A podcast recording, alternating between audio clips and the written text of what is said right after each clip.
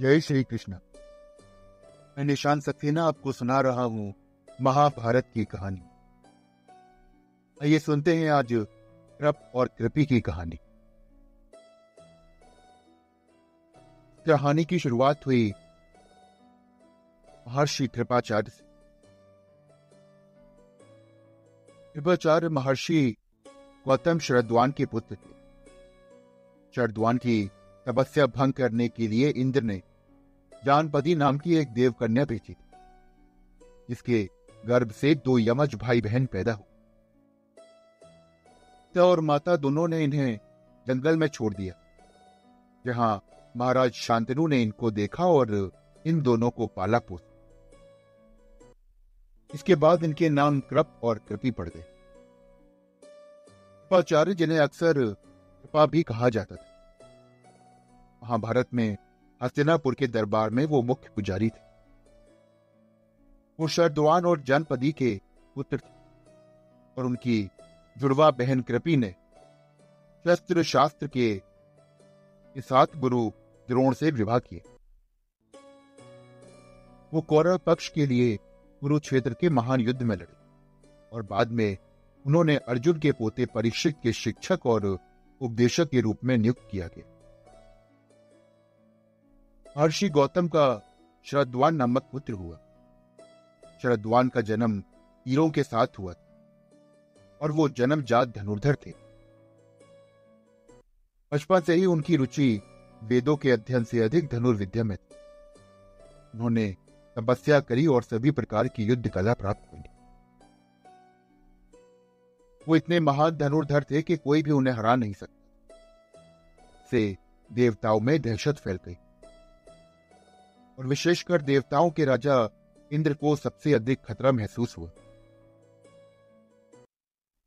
फिर उन्होंने ब्रह्मचारी संत का ध्यान भटकाने के लिए स्वर्ग से एक सुंदर दिव्य अप्सरा को भेजा।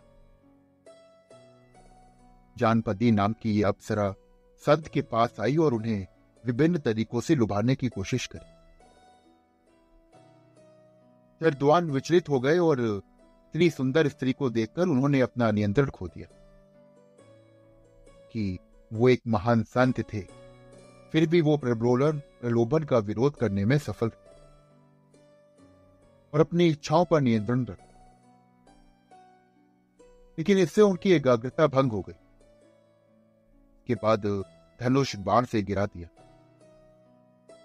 और उनका वीर रास्ते के किनारे कुछ घास फूस पर गिर गए। घास फूस दो भागों में बढ़ी जिससे एक लड़का और दूसरी लड़की पैदा स्वयं आश्रम और अपना धनुष बाण छोड़कर तपस्या के लिए जंगल में चले। संयोगवश पांडवों के परदादा राजा शांतनु वहाँ से गुजर गए और उन्होंने रास्ते के किनारे बच्चों को देखा। उन्हें एहसास हुआ कि वो एक महान धनुधर ब्राह्मण की संतान है। उन्होंने उनका नाम कृपा और कृपी रखा। और उन्हें अपने साथ अपने महल में वापस ले जाने का फैसला किया। जब शरदवान को इस बात का पता चला तो वो महल में आए और बच्चों की पहचान बताई उन्होंने तरह तरह के अनुष्ठान किए, जो ब्राह्मणों के बच्चों के लिए किए जाते। उन्होंने बच्चों को धनुर्विद, वेद और अन्य शास्त्रों और ब्रह्मांडों के रहस्य की भी शिक्षा दी। बच्चे बड़े होकर युद्ध कलम के विशेषज्ञ बन गए और इस बालक कृपा को कृपाचार्य के नाम से जाना जाने लगा, जिन्हें अब युवा राजकुमारों को युद्ध सिखाने का काम सौंप दिया महाभारत के युद्ध में कृपाचार्य बच गए, क्योंकि उन्हें चिरंजीवी रहने का वरदान था।